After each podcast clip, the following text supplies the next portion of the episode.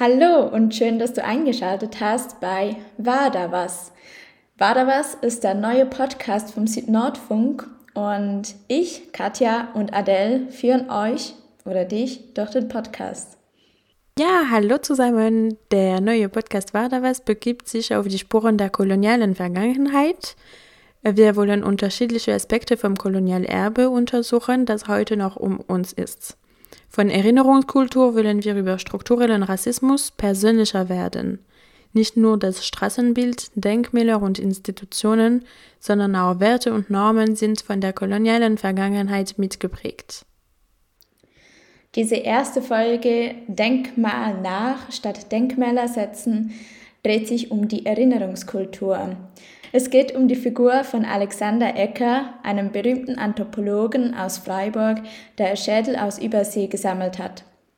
In Freiburg wurde er bis vor kurzem noch geehrt, aber im Zuge der Black Lives Matter Bewegung wurde die Büste mit Farbe bespritzt und entfernt. In dieser Folge gehen wir den Fragen nach, wer war denn Ecker und wie soll man mit seiner Büste umgehen? Diese Thematik wurde während einer Veranstaltung von Freiburg postkolonial diskutiert und genau diese Veranstaltung ist auch die Grundlage für diesen Beitrag. Die Veranstaltung wurde durchgeführt von Julia Rensing und Heiko Wegmann und der Beitrag, den ihr gleich hört, ist von Adele.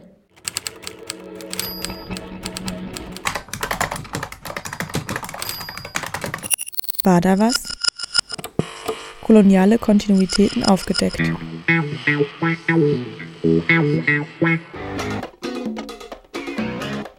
Ein Podcast des Südnordfunks.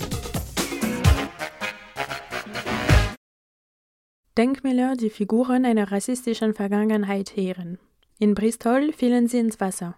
In einer Stadt in der Schweiz wurden sie bunt bekleidet und mit feministischen Parolen geschmückt. Im Kapstadt wurden sie geairliftet. Und in Freiburg nach kreativer Intervention durch blaue Lackfarbe und der Aufschrift Black Lives Matter wurde nun gesäubert, eingelagert und wie es weitergeht, ist unklar. Ich spreche jetzt vom Ecker-Denkmal in Freiburg. Seit 1890 und bis vor kurzem war die Büste von Alexander Ecker in der Albertstraße vor dem Anatomiegebäude zu sehen. Aber wer war dieser Mann, der sozialdarwinistische Positionen vertrat? Er wird von Julia Renzing vorgestellt, die ihre Doktorarbeit über die Spuren schreibt, die den Kolonialismus in Deutschland und Namibia hinterlassen hat. Sie ist auch Teil des Forschungs- und Bildungsprojektes Freiburg Postkolonial. Er war Sohn einer Freiburger Professorenfamilie und lehrte zunächst in Basel und Heidelberg, bis er 1850 äh, zurück nach Freiburg zog und den Lehrstuhl für ähm, Physiologie, vergleichende Anatomie und Zoologie übernahm. Sieben Jahre später hat sich sein Aufgabengebiet verschoben und er wurde Professor für Anatomie mit einem Schwerpunkt auf der Anthropologie. Und das war auch so sein Hauptinteressengebiet. Und das war auch der Zeitpunkt, zu dem er dann ähm, die bekannte oder die nach ihm benannte anthropologische Sammlung gründete, auf die wir heute auch noch weiter eingehen werden. Diese ECKA-Sammlung hat heute etwa 1600 Archivierungsnummern und davon sind laut Daniel Möller, der seine Magisterarbeit ähm, zum Thema geschrieben hat, etwa 1350 Nummern menschliche Schädel. Heute befindet sich diese Sammlung im Keller des KG2s in der Innenstadt. Ähm, Großteil dieser Schädel kommt aus Süddeutschland. Knapp ein Drittel der Gebeine ist aus Übersee. Und es sind genau diese, die immer wieder ähm, in den letzten Jahren die Aufmerksamkeit auf die Sammlung ähm, gelenkt hat und die, ähm, die diese Sammlung auch besonders kontrovers ähm, ja, machen. Ähm, dennoch scheint es für einige manchmal streitbar, inwiefern Eckers Forschung überhaupt als problematisch oder rassistisch ähm, angesehen werden kann, weil eben auch ein zentraler For äh, Fokus von ihm auf dieser Erforschung der Schädel aus Deutschland lag. Wenn man sich da allerdings diesen größeren Kontext seiner Forschung und der Beschaffung der Gebeine ähm, aus Übersee anschaut, sieht man relativ bald, dass Ecker und auch Eckers Position ähm, sehr ähm, sozusagen in kolonialen ähm, Strukturen verstrickt war und er sich auch in diesem bewegte. Und da spielte auch keine Rolle, dass sich das deutsche Kolonialreich erst später gegründet hat.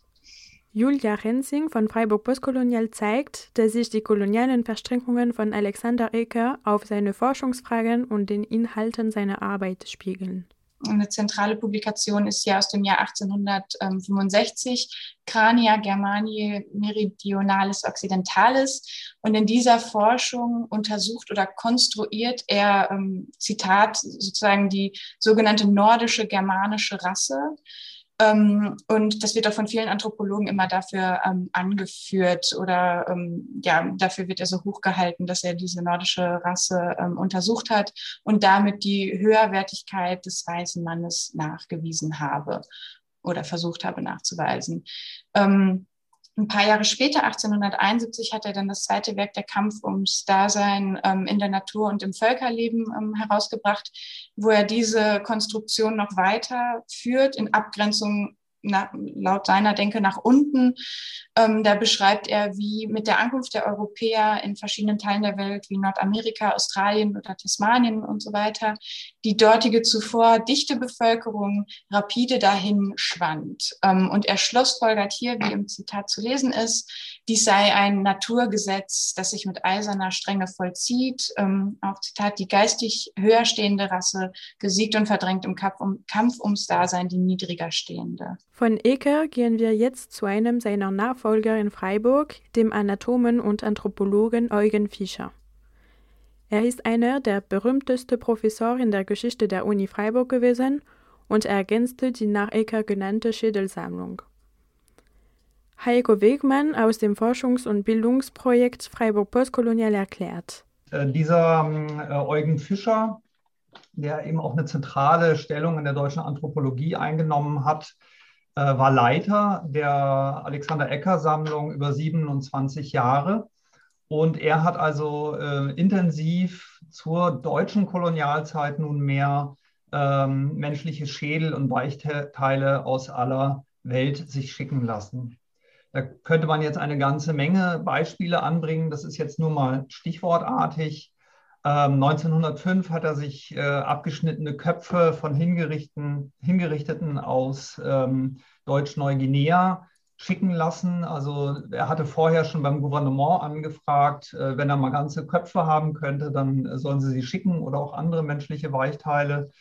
Und ähm, er hat diese eben 1905 bekommen, hat dann auch noch äh, darüber publiziert relativ bald und äh, diese Untersuchungen, die er dann an zwei dieser äh, Köpfe beziehungsweise Köpfe und Schädel äh, durchgeführt hat, hat ihn dazu dann verleitet zu behaupten, dass die Papua eine, Zitat, tiefstehende im Vergleich zu uns wenig entwickelte Rasse, Zitat Ende, seien. Also solche Schlüsse hat man dort eben gezogen ähm, anknüpfend an, an Ecker, aber diesen halt auch noch deutlich ähm, radikalisierend in verschiedener Hinsicht.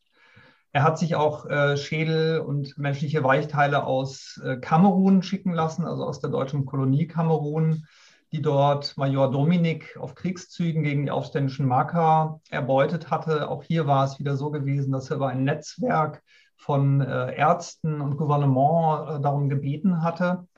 Und äh, also als äh, Major Dominik dann äh, gestorben ist, hat er eben auch in der Freiburger Zeitung geschrieben, dass äh, in einem Nachruf, dass äh, Freiburg auf ewig mit Dominik verbunden sein werde durch seine großzügigen äh, Sammlungen und weil es ja so toll gewesen sei, was er in Kamerun gemacht habe und dass es so außerordentlich bedauernswert sei, dass er sich gegen Kritik an Kriegsgräueln hätte verteidigen müssen. 1908 hat Eugen Fischer selbst eine mehrmonatige Forschungsreise nach Südwestafrika unternommen. Daraus hat er dort einhändig geplündert und Skelette nach Freiburg gebracht. Er war aber nicht nur Anthropologe, sondern auch ein Rassenhygieniker. Zitat, nicht eindringlich genug kann gepredigt werden, dass jeder Tropfen Blut von farbigen Rassen, der in unserem Volkskörper Aufnahme findet, uns schädigt, unheilbar schädigt. Das war also die politische Agenda, die hinter dieser ähm, scheinbar so neutralen wissenschaftlichen Forschung stand. Und in diesem äh, zentralen Werk über die Rehoboter Basta heißt es dann 1913 über deren Schicksal, weil er sich eben bevölkerungspolitisch Gedanken machte, äh, wie man mit den Bastern in Zukunft umgehen solle. Also man gewähre den ihnen äh, eben das Maß an Schutz, das sie als uns gegenüber minderwertige Rasse benötigen, um dauernden Bestand zu haben, nicht mehr und nur so lange, wie sie uns nützen. Sonst freie Konkurrenz, das heißt hier meiner Meinung nach Untergang.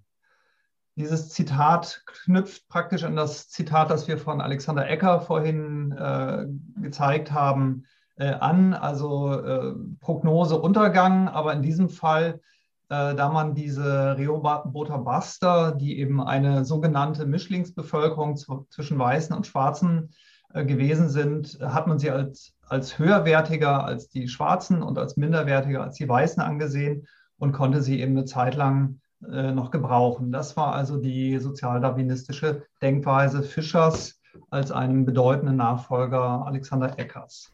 Bis 2017 gab es in Freiburg eine Eckerstraße. Das Gemeinderat entschied sich damals für ihre Umbenennung.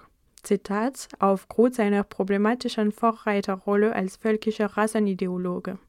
Das Denkmal wurde 1890 errichtet. Wofür steht es aber heute? fragt Eiko Wegmann vom Forschungs- und Bildungsprojekt Freiburg Postkolonial. Ist das Alexander Ecker-Denkmal nur ein Symbol des ehrenden Andenkens für eine besonders bedeutende Persönlichkeit ihrer Zeit?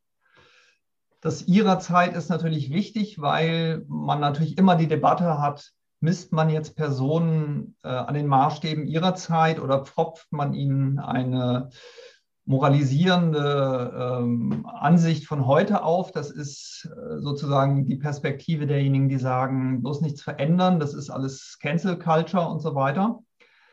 Ähm, oder kann man auch selbstbewusst sagen, das, Denk das Denkmal steht auch angesichts dessen, dass diese anthropologische Sammlung ja auch bis heute Alexander Ecker Sammlung heißt, eben auch für die sogenannte Freiburg-Phalanx, so wie Paul Weindling, äh, die Tradition der Rassenkunde, Rassenbiologie und Eugenik an der Uni Freiburg von Ecker über Fischer und Johann Schäuble bis hin zu Hans F.K. Günther genannt hat.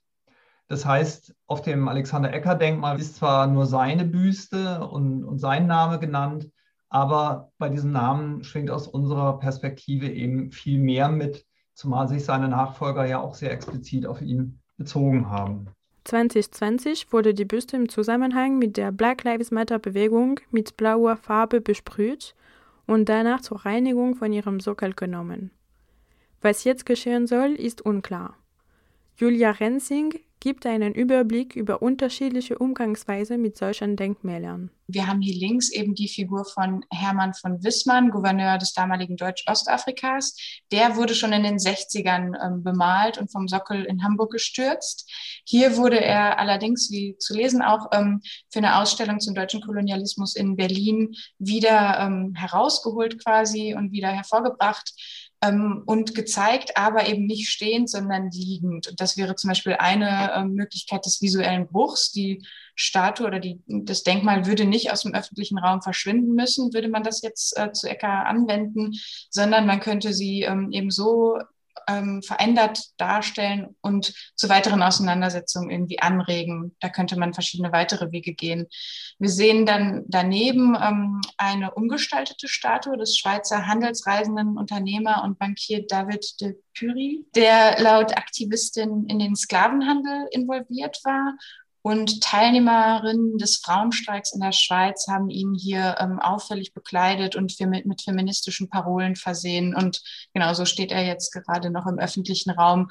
Ebenso quasi ähm, ist das hier eine Form des visuellen Bruchs, ähm, der vielleicht auch zur weiteren Auseinandersetzung anregt. Eine dritte Interventionsform äh, sehen wir hier rechts, das ist die Afrikastele in Berlin, die auf die Berliner Afrikakonferenz von 1884, 85 aufmerksam macht, ähm, diese erinnert, sowie auch den Krieg ähm, gegen die Herero und Nama und die Opfer des Genozids. Also man könnte sagen, eine Form des Counter-Memorials, das erinnert und informieren will. Genau, ähm, auf der nächsten Folie haben wir noch mal ein paar mehr ähm, oder zwei weitere Auseinandersetzungen oder kreative Interventionsformen ähm, gefunden und dargestellt. Ähm, hier wollen Künstler nämlich ähm, quasi sich mit der Leerstelle in der Erinnerungskultur selbst auseinandersetzen. Wir sehen links den Künstler Kiluanji Henda aus Angola, der hat ähm, quasi die leeren Sockel von entfernten Kolonialdenkmälern in Angola aufgesucht und die sozusagen neu befüllt. Also wir sehen hier so lebendige ähm, Denkmäler, wenn man so will. Und wie sein Titel auch sagt, er will damit diese Leerstellen quasi neu definieren oder redefining the power. Und ähm, ja, hier macht so quasi einen subversiven Vorschlag und einer, der ähm, auch irgendwie eine neue, neue Geschichte oder eine neue ähm, Erinnerungskultur der Gegenwart ähm, darstellen will.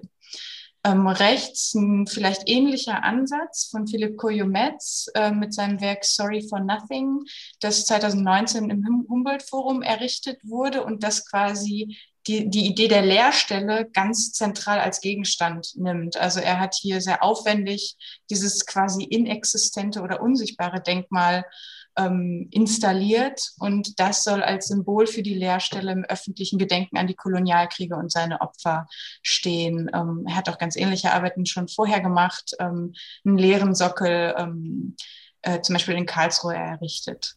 Heute ist die Sockel vom Enker-Denkmal leer. Julia Renzing ruft zu einer Diskussion mit der Zivilgesellschaft auf und stellt einen Vorschlag von Freiburg Postkolonial vor. Was passiert denn jetzt ähm, bei der Uni? Ähm, was passiert mit dem Ecker-Denkmal? Es wäre super, wenn hier zum Beispiel in so eine Diskussion die Zivilbevölkerung mit einbezogen würde oder auch, ähm, und dass hier deshalb diese ähm, Denkanstöße, KünstlerInnen aus dem globalen Süden oder der Diaspora, die ähm, vielleicht ähm, ja, sich für solche Interventionsformen äh, interessieren würden. Ähm, genau, also es ist alles denkbar, es könnte eingelagert bleiben, es könnte wieder errichtet werden, mit einer Plakette problematisiert werden. Aber wie Heiko auch sagte, es gäbe ja vielleicht auch eine Möglichkeit, ähm, zusätzliches Denkmal ähm, zu etablieren, das noch mehr zu einem visuellen Bruch führen könnte und ähm, ja noch mehr wirklich auch einfach ästhetisch wirksamer wäre und schon ästhetisch irgendwie äh, problematisieren würde. Und dazu haben wir jetzt noch ein Beispiel oder ein wiederum auch Denkanstoß, ähm, sehr amateurhaft selbst gestaltet. Das ist ein Fotoprojekt des Künstlers Mark Alvin Barbey, ähm, was wir hier hauptsächlich sehen. Ähm, und wir haben daraus eben diese Collage gemacht und Eckers Kopf ähm, eingefügt.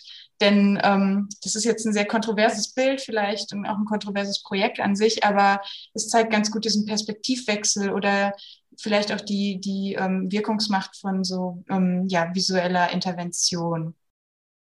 Das war War da was, der Podcast vom Südnordfunk. Zu hören gibt es diesen auf der Webseite vom IZ3W, aber auch auf den gängigen Streaming-Plattformen wie Spotify, Deezer und iTunes. In der nächsten Folge schließen wir uns die Thematik an und diskutieren, wie man mit solchen Kolonialdenkmälern umgehen kann. Danke, dass du zugehört hast und bis zum nächsten Mal.